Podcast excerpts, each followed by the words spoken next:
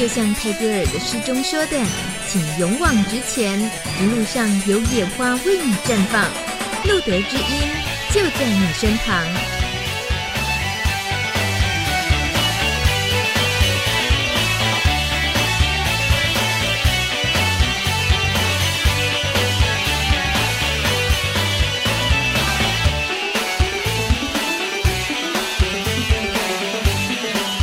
周晚上的九点整，欢迎收听《路的知音》，我是大米，在第一百二十六集的节目现场，已经是二零一六年的一月十九号了。这几天选举刚刚结束，那嗯、很多人那个激情未退，所以呢，大米一开场的笑话呢，也跟这选举啊、立法有关系的哦。台湾哦，而且这个。是真实发生过的故事。台湾呢，在几年前曾经有一个立法委员，他建议哦，那些感染 HIV 艾滋病啊这些人哦，全部集体把他们收集起来，那把他们呢就隔离在外岛，这样一起照顾生活啦。安内卡赫啦，竟然有立委提出这样子的建议。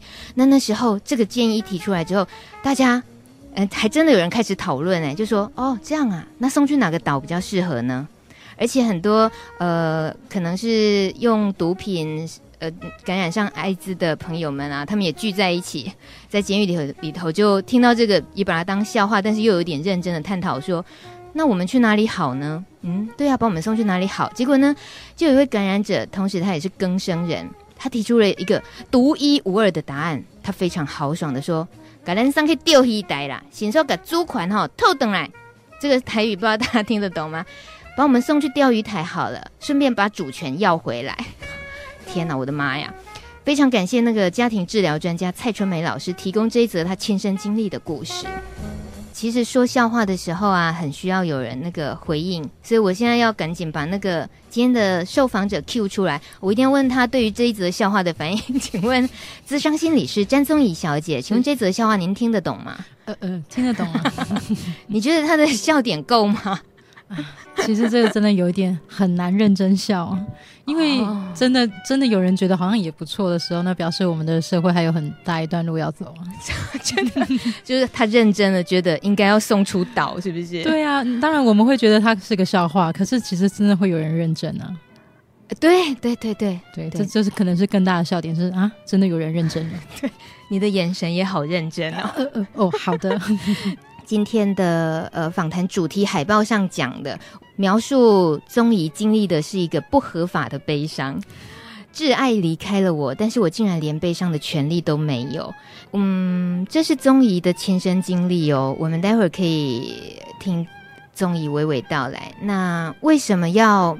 请宗仪来聊这个，其实我我们那时候一谈到这个，我们两个都还蛮有共识的，就觉得这个社群像是路德知音，呃，为很多关心艾滋，然后照顾艾滋社群的呃亲朋好友们，我我们都一起觉得认同很多议题，其实都不是只是单纯的 HIV 这个病毒而已，嗯、所以你也觉得悲伤的权利其实不是只有在同性伴侣。就遭遇了什么被剥夺？应该是说，嗯，悲伤这件事情，在我们的社会里面，其实先不要说身份，就算是一般的异性恋，其实，在华人文化底下，我们很少谈悲伤。嗯，好像悲伤这件事情啊，有人结婚我们很开心，可是如果家里有人有伤事，嗯，基本上大家都不说。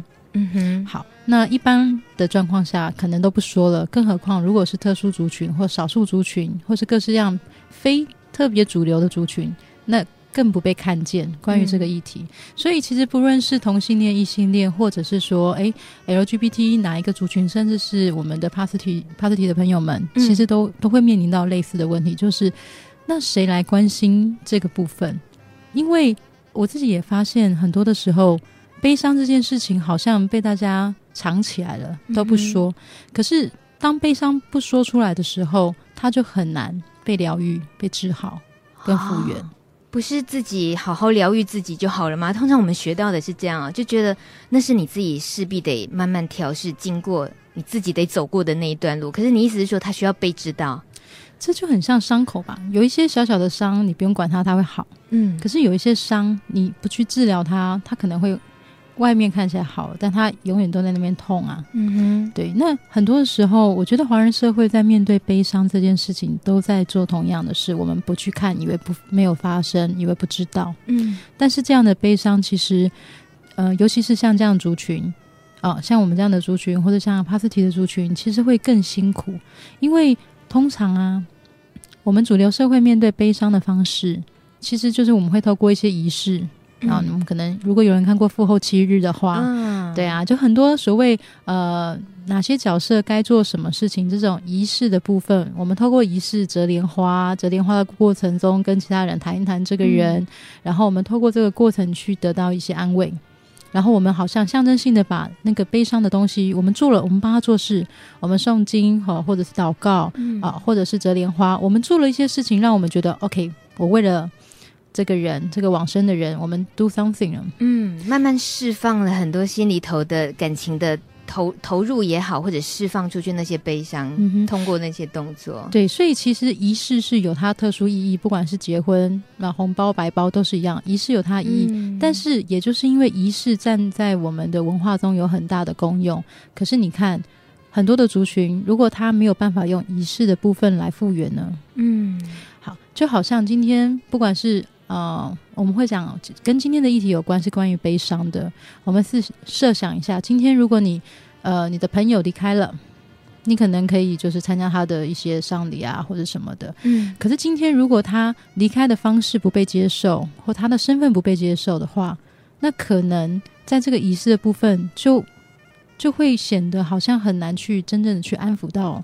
另外的人，嗯啊，就好像我们今天会提到关于悲伤这件事情，嗯嗯嗯，竟然我我真是第一次听到我们要这么认真面对悲伤这件事情，所以我很期待等一下可以听宗仪多聊一点。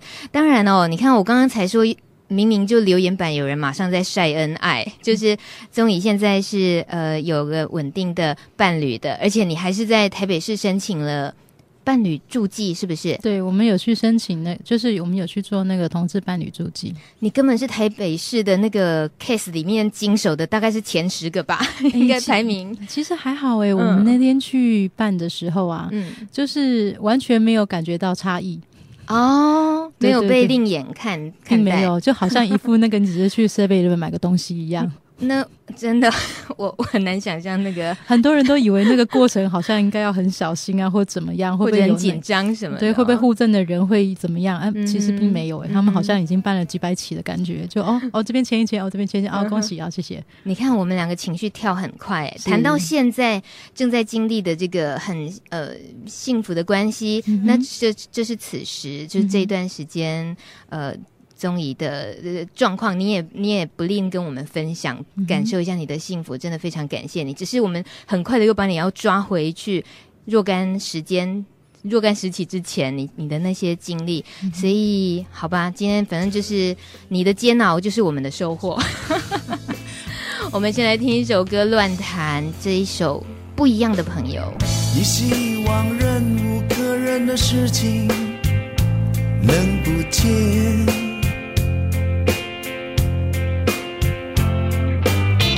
你希望过去所做的承诺能后悔。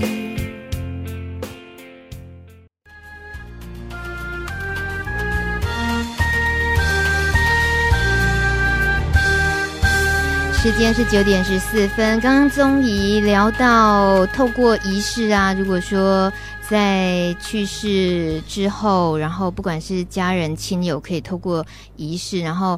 也能够释放一些，就是就疗愈一些悲伤，那这样的过程很重要，得到很很，应该是说进很多人的心里。留言板上有位朋友，他就说他曾经有一个朋友是第三者，跟另一半相恋多年，但因为是第三者的身份，所以另一半离开的时候，他没办法去送别，没办法陪他走最后一程，也没有办法参与后事的讨论，他的悲伤只能自己默默承受，大概。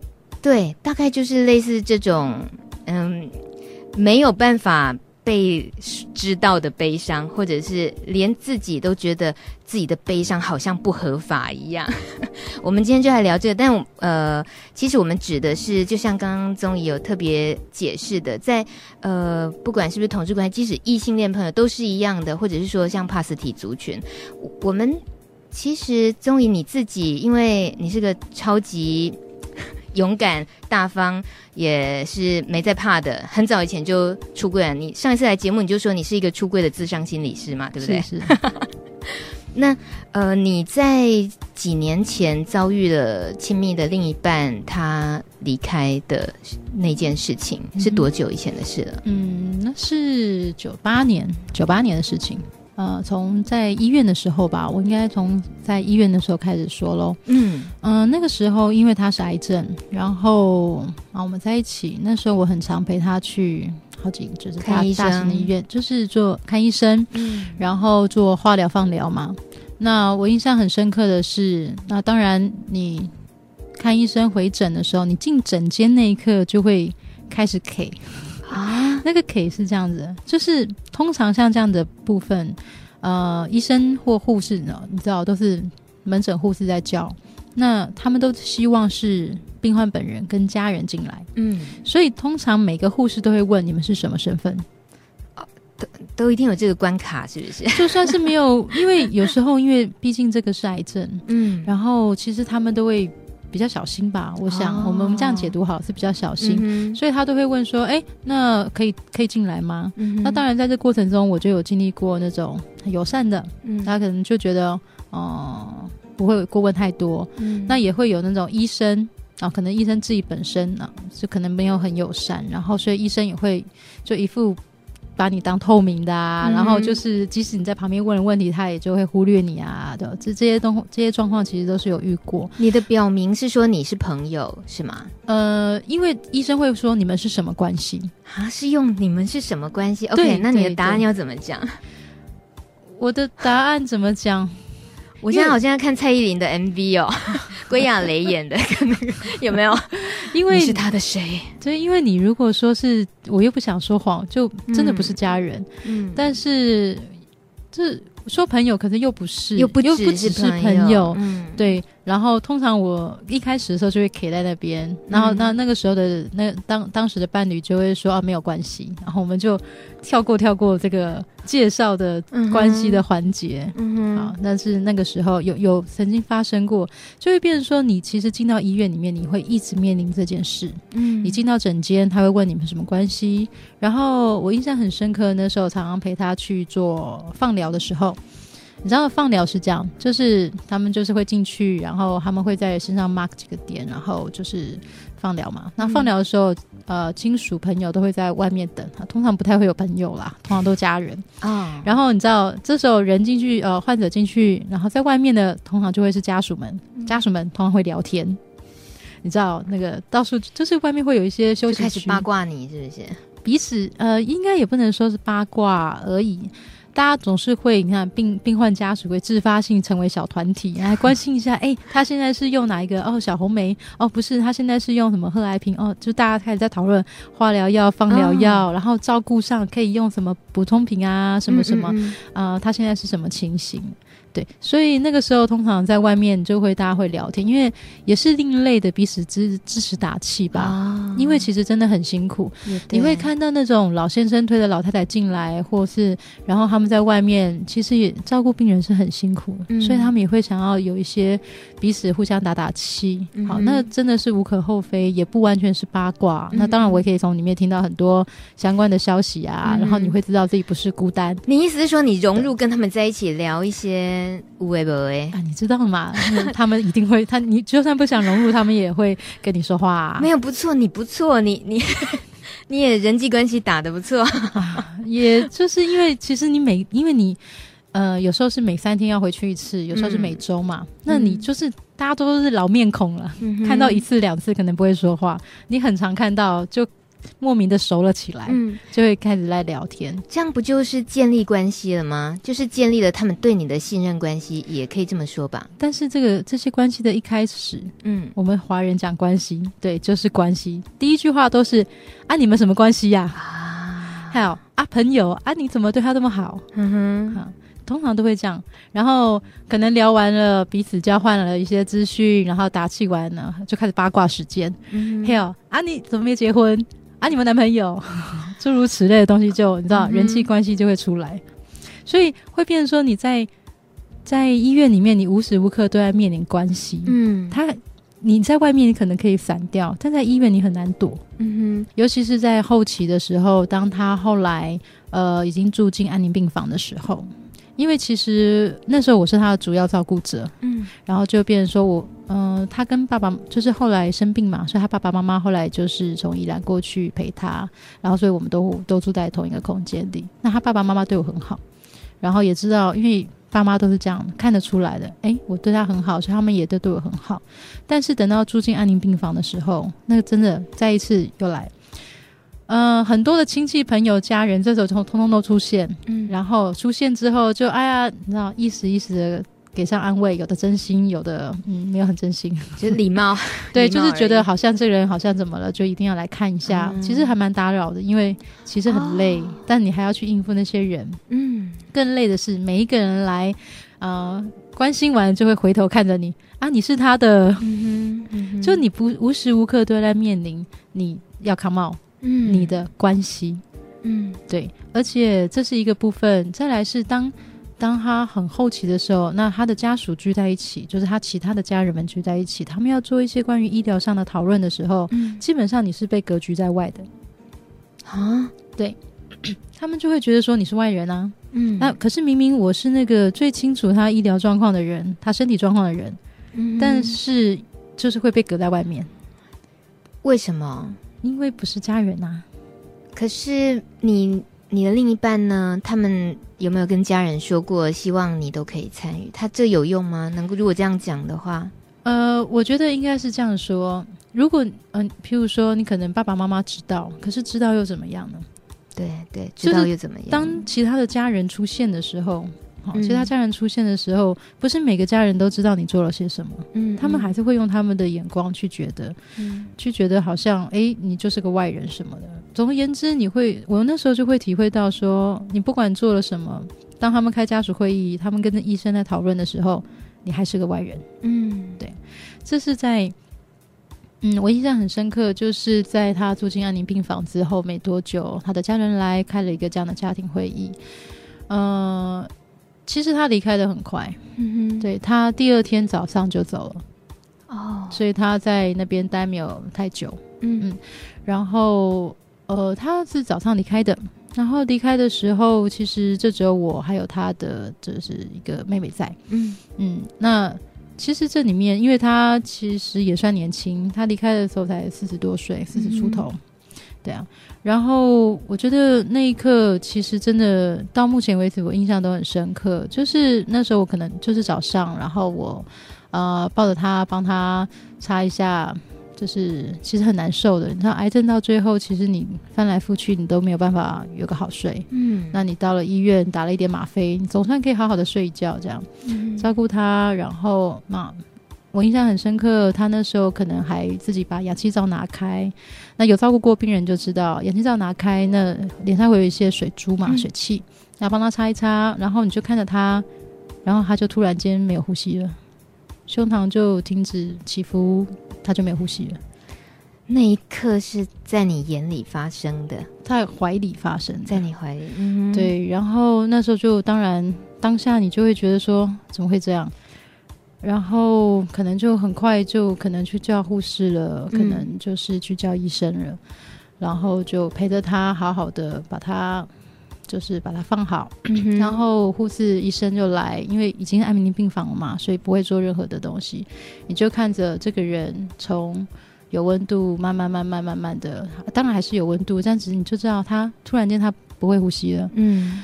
嗯，但是我觉得在回忆起这一段过程里面，还有更多的东西是，当这些一切事情发生的时候，我那时候很伤心、很难过，可是我更想不到的事情在后面发生。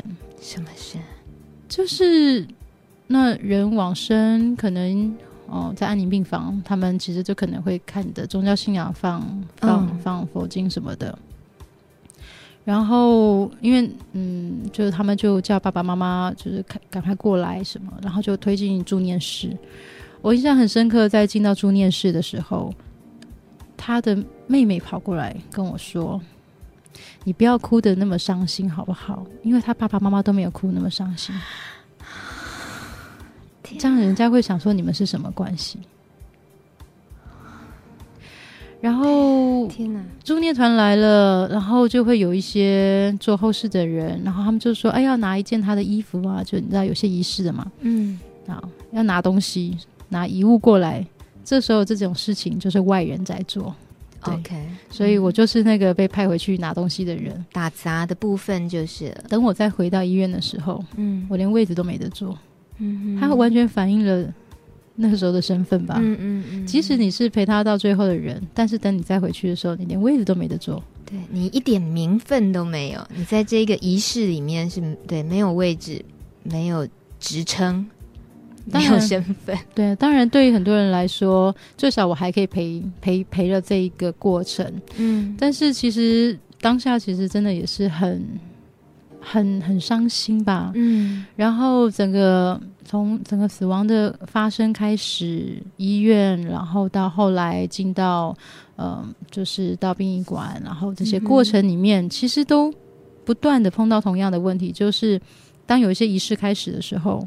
你可能你知道传统仪式很多时候都是要按照位置站，嗯，这可能嗯什么直系亲属站前面啊，哪里哪里，对，基本上又又又又家属打理哦，家属打理是在更后面了，是不是？对，那些你就会发现在每一个仪式里面，其实你没有位置的，嗯嗯嗯，对。然后当然到后来在告别式的时候，其实一样啊。我觉得这也是让我觉得很很不好受的部分。你照顾他，但是你在告别式上，你只能是，你知道吗？那就是你不能在家属的位置，而且你竟然只能参加那个朋友的那一个部分祭拜，只能在那个朋友，对对对，朋友群、朋友行列里面。对啊，嗯，你你被阻止了哭泣的那一个指令被下达之后，有影响了你就一直忍住的那个心理的，一就一直压抑着吗？因为其实整个悲伤事件的发生都很，我你长期照顾一个病人，其实你已经是非常累了。对，然后你碰到这种事情，有时候我最少我当下其实是有一点，我觉得我好像连生气或伤心都没什么力气。嗯，嗯，而且像那一段时间的时候，尤其是在末期的时候，你很难跟人家讲你怎么了。当有些朋友可能会关心，哎，你怎么你看起来很累？可你不能说，嗯哼。然后真的死亡发生的时候，你好像你你也没办法跟人家讲，你很伤心，但人家会问你怎么，那很难回答。那有时候真的累，我有时候不想要解释太多的时候，我可能会说，嗯、呃，我男朋友。离开了，嗯，我对于有一些你就很简单应付一下就好，对，很难给一个答案，很难解释的长辈们，你可能就是用这样的答案，嗯，长辈们就会说啊，真的哦，哦，没关系啊，男朋友而已嘛，嗯哼，对啊，你还可以再找这样、嗯、之类的，嗯、呃，你会发现，如果你们不是合法配偶的时候，好像你就没有拥有太多合法悲伤的权利。更何况是在这样的关系底下的时候，更难了。嗯哼，对，所以像在告别式上没有位置，像在医院跟人解释，甚至是说人离开了，有时候回到自己的工作岗位，然后你也是很难去跟人家提你的悲伤，这个悲伤被完全的隐隐藏起来，没得说。如果今天是合法配偶，你可以请丧假，嗯，你可以跟人家说，哦，你的另外一半，比如说你先生或你太太过世了，人家会安慰你。我要好好难过一下，你们我就是要请假就对了，就很大家会 大家会知道，然后大家就会可能会安慰你，不管那个安慰是真的假的，而且很能理解，对，需要，所以即使你表现的不好，或是你需要请假，大家是能理解的。嗯，可是，在像这样的关系里面，因为你没有办法说你怎么了，所以你也没有办法得到别人的安慰。嗯嗯，那那就是会变成说。你已经承受了悲伤这件事情，而且你还不能讲。呃，悲伤的，这也是我后来去选择做就像你刚刚说的，我身为一个智商心理师，我怎么走过这一切嘛？嗯，一开始我我我已经我以为我算是很勇敢了，当时，嗯、但我后来发现，很多时候不只是勇敢而已，因为会累。Uh huh. 你要跟每一个人解释的时候，那真的是很累的一件事。嗯，尤其是你已经照顾一个病人，然后到最后你也已经快累垮的时候。嗯，对。然后这也是我后来想要好好的、认真的做这个研究的一个目的。嗯哼，好，因为其实像这样的一个悲伤，他没有办法被说出来，他们有一个合法的权利，我们叫它悲伤剥夺。嗯，就是你悲伤的权利被剥夺了。我们会说，悲伤是每个人应该都要有的权利。嗯。可是，在一些关系下，在一些状况里面，那个悲伤是很容易被人家不承认的。譬如说，嗯，悲伤剥夺这个理论，它里面其实是讲到五种。关五种类型，像有这么多，嗯，像刚刚呃，我们听众有讲到的是说第三者嘛，对，对不对？像第三者，他就是属于哎，关系不被认可，像同性恋，嗯、或者是说像外遇或者第三者，甚至有一些合法的关系，譬如说有一个例子是这样，呃，有一个呃，他先生跟他爸爸就是他的岳父感情很好，嗯、就可是等到他岳父离开的时候，他现在很伤心。但是人家会说，不过就是 女婿而已，嗯、你怎么会那么伤心？嗯，好像变成说、啊、这样哦哦，就变成说我们每个人伤心的程度是依据关系来定义的。对，人好像容易这样子去套哦，对、啊，就像你被那个你的另一半的妹妹阻止一样，就觉得。爸妈都没有哭成这样子，都没有难过成这样，你好像就不足以，也不至于要表表现到那样子。对，因为你如果越举了，你越过了那个应该的难过的程度的时候，嗯、好像就会让你觉得很奇怪。嗯嗯嗯嗯。所以我们会说，哎，关系不被认可，好，就是他们的这个关系不是一个所谓够合法的，或是足够。悲伤强度的，嗯，再来是哎失落没有办法被意识到的一个状况，就是他很伤心，可是他表现不出来，嗯，他可能你知道有些人他可能本来就不太不太容易擅长表达情绪，当他不说的时候，嗯、没人知道他伤心，对，所以也没有人办法好好的去安慰他，然后再来是有一些像是死亡的形式不被认可，这就会跟我们帕斯提的朋友们会有关，哦、呃，像在毕竟我们的社会对于嗯，巴斯提的朋友还是蛮多污名化的嘛，或者是说一些性病方面的连结，总是如果说跟呃硬要跟道德扯上边，像包括第三者这种，嗯、就是统统称的，你只是靠一个你的思想，自己个人思想的呃自己的观念，然后直接套用的话，很多东西就直接不合法，就是用自己的标准去评判的话，对，像是所以你看，如果他今天他是自杀，嗯，很多的时候。自杀遗族承受了很大的压力，因为他没有办法跟人家讲说他的家人是自杀，嗯哼嗯哼，就好像艾滋病这样的一个污名化的一个状态，很多时候你也没办法讲。对，所以如果是像这样的死亡的形式不被社会大众可若认可的时候，它也是一个悲伤剥夺的状况。可是我们为什么要需要去定义出这叫悲伤剥夺？我们能做什么事吗？去知道了，嗯、对，就是有这些可能会被剥夺的呃族群状况发生的时候，像刚刚宗仪举例的这大概五大类的情况，可是知道了以后是要能怎么做吗？嗯，呃，我觉得知道很重要，是因为第一个你看见了，我常常会说看见改变开始发生，看见改变开始看见。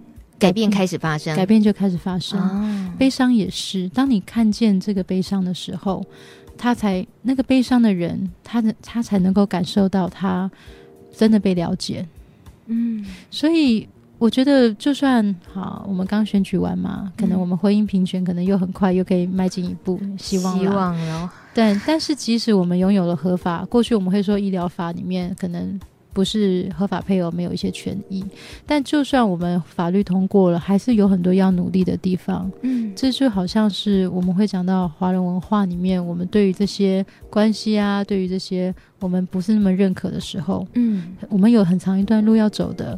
那回到悲伤的部分啊，那其实悲伤要被看见，它才能够开始继续走下去。就好像一个伤口，你总是要打开来，好好的。认真的敷药上药，他才能够真正的从内而外的痊愈，嗯、而不是我们不要去谈他就好了。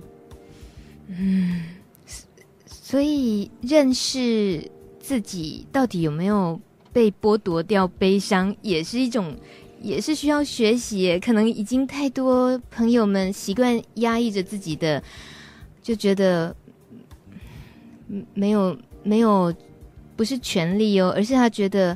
他觉得他根本不应该为这件事情难过，嗯哼，很可能就这样子在第一秒钟自己就压下那个心情了。对，但是如果我们讲悲伤剥夺是说，如果这个悲伤我们没有认真的好好的去处理它，嗯，我们把它压下，它可能会有一些不好的演变，嗯、比如说会变成那种复杂性的悲伤、延迟性的悲伤。哇，这听起来又更复杂了耶！延迟性的悲伤，嗯、延迟了是什么？嗯、就可能他可能当下你看他好像好好的。但是这是这件事情没有结束，嗯，他可能会在一些日常情况变得暴躁易怒，或甚至说很很久之后才。嗯，出了一些状况，或者是说他其实一直都在悲伤，只是他没有发作。嗯嗯，或者有一些复杂性的悲伤，他可能会是用其他不同的方式表现。有些人可能就开始自暴自弃啊，有些很多各式各样的情况都会发生。嗯，所以这也是为什么我们会说悲伤一定要被看见的一个很大的原因。嗯，当他可以被看见的时候，他才能够走上复原这条路。我们要。复原了是吗？是 复原那条路该怎么走？我如果好奇的先问你自己，你复原了吗？嗯，我觉得我已经走完这一个过程了。嗯哼，呃，很大一个部分就好像我那时候，因为我后来把它当做我的硕士论文的一个题目去做，嗯嗯呃，很大一个部分也是我自己在走这个过程。嗯，因为其实很痛苦啊，但是我发我意识到，我如果不去面对它，我可能就会一直卡在那个地方。嗯哼，那最好的方法是，我不仅是面对它，我还想要让它是更有意义的。嗯，所以我透过撰写论文，透过去访谈，透过走这个过程。当然，一开始写这论文的时候，光第一章就哭得半死了。嗯，对。但是透过这个过程，去听到很多故事，然后透过这个过程，让我自己看到，原来我做的这些事情是有意义的。就好像现在来上这个节目，在跟大家在讲这段故事一样。嗯，因为当我们可以好好的去。去把这个事情让它更有意义的时候，悲伤就可以很快被复原。悲伤，嗯、呃，悲伤复原的最后一个阶段，其实就是给予新的意义。呃，给予新的意义，对啊、是指是指悲伤这件事情它带来的不一样的意义吗？嗯，就就是难过就难过，为什么还会？还会要有其他的意义？你指的是透过你的悲伤，像你今天告诉我们的是你的遭遇，然后我们会觉得以后心里有个底，然后觉得啊，其实宗仪好像也遇过类似的情况，诸如此类的心理的打气吗？类似这样的意义吗？应该是说这个这个事件对于你是什么？有有些人，嗯，譬如说有些人他经历一些亲人死亡的时候，他可能就会。呃，重新，他当然我们会悲伤，会有些过程，讨价还价、否认、生气，然后到最后难过、接受，然后到最后有些人会说：“好吧，那我我要为了这件事情，我要活得更好。”啊，啊，这个就是我们重新赋予这个死亡事件一个新的意义。嗯、我们可以做些什么事的？嗯哼哼哼，也许我们没有办法像合法的异性恋在那里折莲花，然后在那里公众于世说：“哎、嗯，我真的我们是什么关系？”然后我们做这个仪式。嗯，但是我们可以做一些不同的事情，让我们自己的这个伤口慢慢的愈合。嗯哼，那透就比如说我吧，我就想要透过像这样子，譬如说写论文，或者是跟大家分享的这个过程，让大家知道说。悲伤是真的需要被看见，那我也透过这个过程也疗愈我自己。嗯，对，因为我觉得我在做一件有意义的事情，它不会只是一个伤心的故事而已。很多人讲这个东西就会觉得哈，好伤心哦。嗯，可是伤心完了之后呢？我觉得我们有很多事情要做。嗯，对，在你身边，自己后来也看到朋友们如果发生呃悲伤被剥夺的一些遭遇的时候。除了说自己知道他经历了什么，但是像我们能给予的协助有吗？我们能做什么？嗯，其实很多的时候，当朋友的很多时候就像对帕斯提一样啊，就是陪伴。嗯哼，陪伴，然后让他有时间。每个人需要的时间不同，嗯，有些人很快，有些人需要比较长的时间，这都不一定的。但陪伴，然后接受，让他说出来，这个是比较比较特别的部分，就是让他说。嗯，我们太隐晦了，我们的文化里面，我们都说这种事情不要提。不要提就好了，嗯，但其实不是这样的。当你不要提的时候，它就很容易那个悲伤被压在下面，很容易变形的。变形？对啊，你你这什么意思？悲伤变形啊？就你刚刚讲的，很可能比如说延迟了或什么，对啊，累积太久就嗯，嗯，这可能会有些人就会生气啊，嗯，或者做一些危险的行为啊，或者是说就开始自暴自弃，从此之后一蹶不振，嗯，很多故事的嘛，都有，这是有可能的。但是像我自己，呃，有一些。呃，机会刚好碰到一些西方悲伤理论的大师，然后我也是真的亲自去问他说：“那真的悲伤剥夺，我们还可以多做些什么？”嗯，其实得到的答案都一样，就是让他说出来，让这个东西伤口可以打开，他可以重新被好好的上药。嗯哼，对，所以如果是朋友的话，其实就是听他说，如果他不愿意说，或他没准备好说，嗯，也没有关系。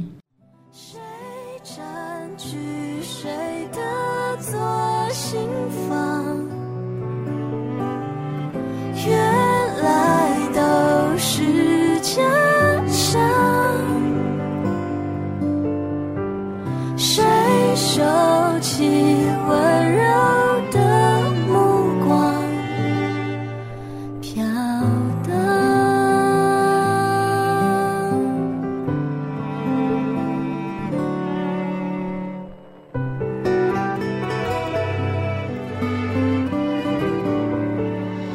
九点四十七分，你正在收听的是路德知音 Live 直播。这首歌曲让大米又突然想到一个朋友哦，他前阵子发生的事情，他猫咪死了。那猫咪死了的那种难过，养过猫咪的或者不用养过猫咪，大概也可以理解。那他非他平常蛮斯文、蛮内向、话不多的人。可是关于猫咪去世的事情，他很难得，他就在脸书放了为猫咪素描的图画，然后呢，试着用一些字来描述他一些心情。他大概的意思是说，最近其实全世界发生令人悲伤的新闻事件很多。那大家脸书上也都会关心，比如说法国巴黎恐怖攻击去世的人，叙利亚的难民的事情，大家都在关心这些实际攸关人命的事情的悲伤的事情。但是他自己因为猫咪死了却那么难过，他曾经一度觉得他不应该说，他怎么可以在脸书就只是去讲说，我真的好难过，我在我陪着猫咪最后一段路是经历了什么什么。他忍了好一阵子之后，他决定把它说出来，而且放出他描他素描猫咪的照片。他说他最后自己，他把那个心情的转折描述了一下。他说，对，他也为那些恐怖攻击去世的人而伤心，他也会，但是最终他心里现在最大的悲伤，他。他还是想要为猫咪好好哭一哭，他好想去再继续去想念最后那段时间他做错了什么，他他疏忽了什么事情没有为猫咪做，或者是回想猫咪带给他的多么甜蜜的时光，然后他最后很任性的说：“我就是要为猫咪的去世而难过，我决定这么做了。”所以，请问宗仪老师他是不是做得很好？对啊，我们刚刚讲到关系里面还有像这样子，像有一些像是流产。嗯哼，哦，或是猫咪宠物这些很很多的时候我们不能说，或者会被有些人讲说啊，不过就是只猫，或不过就是个动物，嗯、或不过就是男朋友女朋友，其实都是一样的。对，好像有些人就会有比较级，好像你的那个悲伤比较。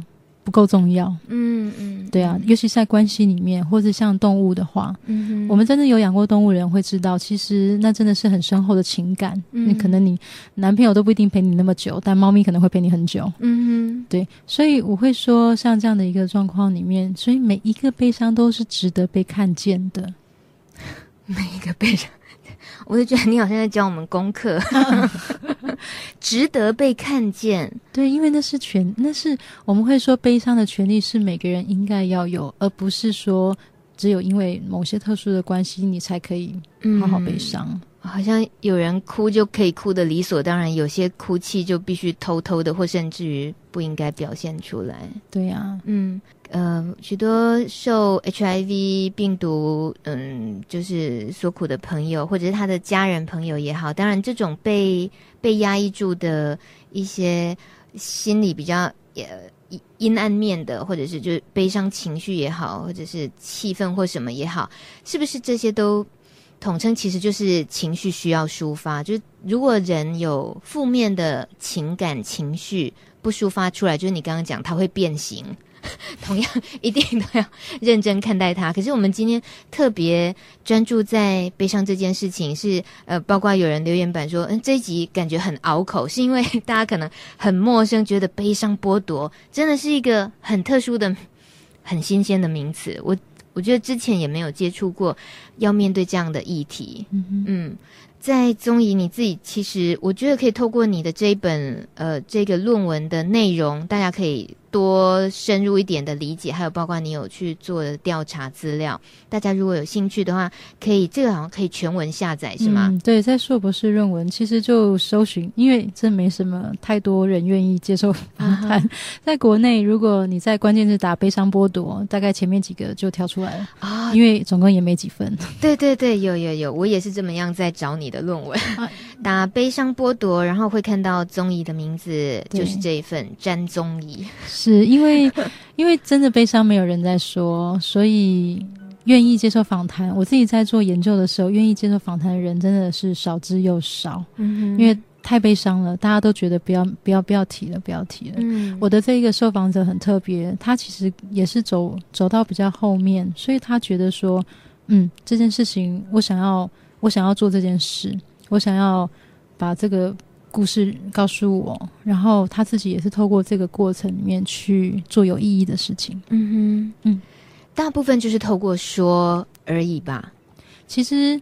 呃，说出来有一个人，有一些人可以说是很棒的，嗯，或者我们可以有一些团体啊，呃，这时候小小打个广告哈，嗯，就是像像居所哈，像桃园彩虹居所，呃，对对，像比较公全民不要紧啊，啊，就是像这样子的一个 呃同志健康中心，有一群人，嗯，然后我们都是愿意支持彼此的，我们可以成立一些团体，或是有一些人他可以听你说说话，要记住，不管今天是哪一种情绪，有人可以分享。是很棒的事情，而尤其像这样子悲伤的情绪，嗯、有一个人愿意听，有一个人愿意让你说，你不用担心他评价你，这个悲伤就可以不用被压得那么的痛苦。你说了一个很重要的关键字，评价，就是想要。倾听一个人抒发心里的悲伤，那就听就好了，不要给评价，对不对？对呀、啊，有些人会忍不住哈，会说：“哎呀，你不要一直难过，世世世界还有很多美好的事情。”还是或者给一些呃风马牛不相及的建议。对啊，因为其实很多的时候，其实这些安慰的人，他们也是彷徨无助的。因为他们不知道他们可以做什么，哦、所以他们就只能讲一些啊，你就不要想那么多啊啊，没事的，没事的、嗯。因为他们可能也不知道该怎么做。对，尤其我记得在同志父母的呃那一方面的议题在讨论的时候，也有过同志父母会自己的慌张会来自于他他没有接触过，他没有处理过孩子，就是关于同性恋这。这样子的族群，他会遇到的爱情的难题，或者是呃其他生活或者遭遇霸凌或什么，爸爸妈妈会突然间束手无策，他也不知道该怎么办，对他来讲是同样慌张的。对，那我们不知道怎么办，就会开始乱安慰人嘛。啊，有时候这种乱安慰，有时候就会加油添醋啊。嗯，就你可能傻的不是药是盐了。哦，对，所以我这边也会想说，也是让大家想一想，如果今天真的你有的朋友他要跟你讲些什么，嗯、很多的时候。我们就不要给太多的建议，我们就不是不不是不要给太多，我们不要给建议，嗯、我们不要给他什么样的评价，因为毕竟你不是他，嗯，你不知道他真实体验了什么。嗯嗯，在你朋友离开的那一段经历里面，如果说你当时是有一个有一个位置的，就是家人是很。很贴心的帮你准备了，就跟家人坐在一起。你觉得你那时候会是什么？你可能会变成什么样的？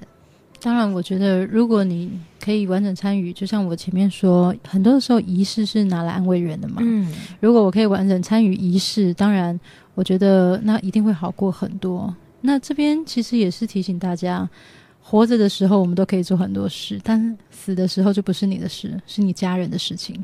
嗯哼，对。那当然，这也就是我们一定要不能只是你跟他而已，你还是要跟他的家人有一些联系，这样子你才能呃在。这样的一个经历里面会有个位置，对，你意思是说人际关系跟 跟另一半的家人关系最好也是要先打点好，就是我觉得呢两个部分吧。第一个部分，如果我们可以婚姻平权过了，我们有一个合法的身份，那当然你的合法的位置就不会被人家忽略。嗯，第二个部分还是会回到社会文化，就是我们的文化可能要更多的包容，更多的看见理解。嗯，好，在文化上有一个位置的时候，前阵子有一个。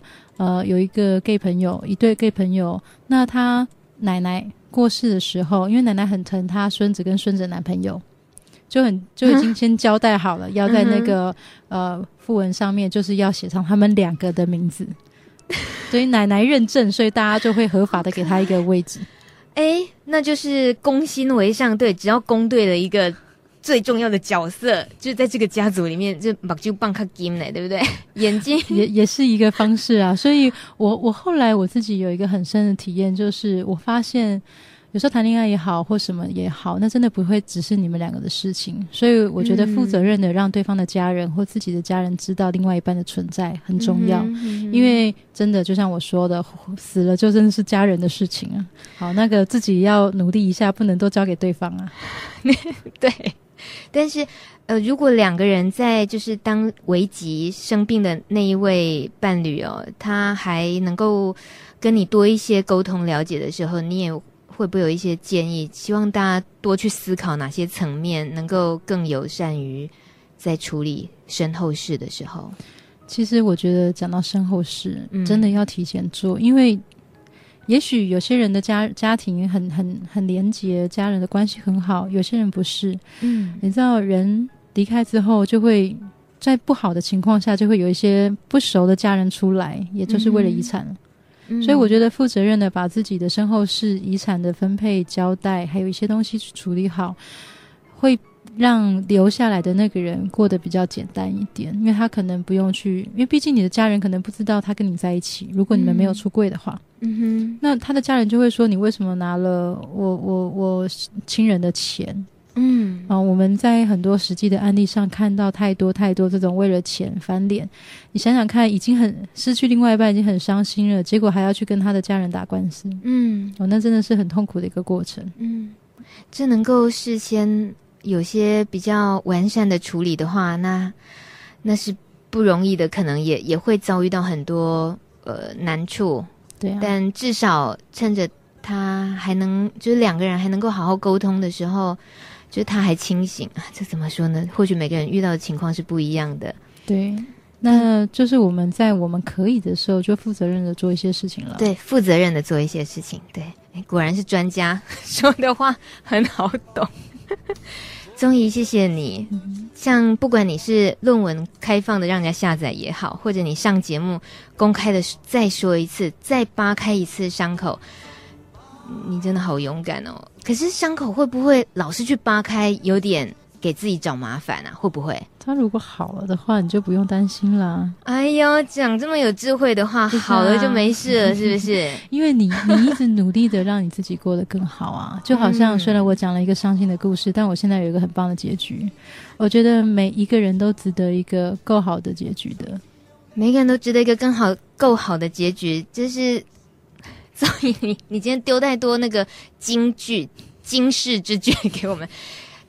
嗯、你的够好的结局，我们在留言板上又看到了。小丹又留言了，不要再悲伤哦，未来有我，会安心的，会开心的。我们知道了啊、小丹，我们知道的。谢谢你带给宗仪的幸福。其实这好像也也在印证一件事情：宗仪，你走过的那一段，你自己处理好你心底的那那一层东西。不管是过去是不是没有处理好，但慢慢慢慢你处理好，所以你可以让自己又很大步向前，嗯、所以才会再一次遇见幸福。对呀、啊，遇见小丹。嗯、嗯，我身边有一些怕尸体的朋友，总是在告诉我说：“怎么办？我以后不会幸福了。”嗯，我我真的很想跟他们说，真的，嗯、呃，把自己过好一点，然后让自己好好的，不管是伤心也好，快乐也好，把这些东西都完整的去经历，去让自己过得更好，你就会遇到更好的结果。你若盛开，蝴蝶自来；花若盛开，蝴蝶自来。好棒！谢谢宗沂。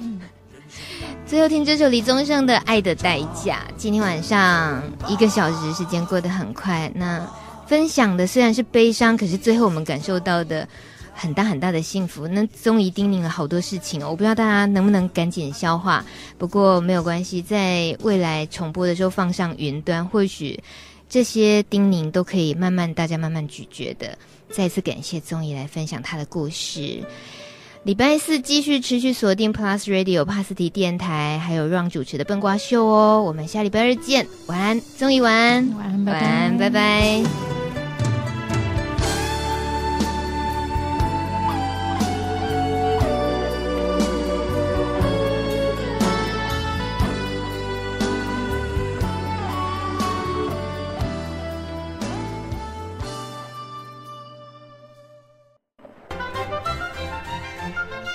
节目由路德协会制作，中华电信协助播出。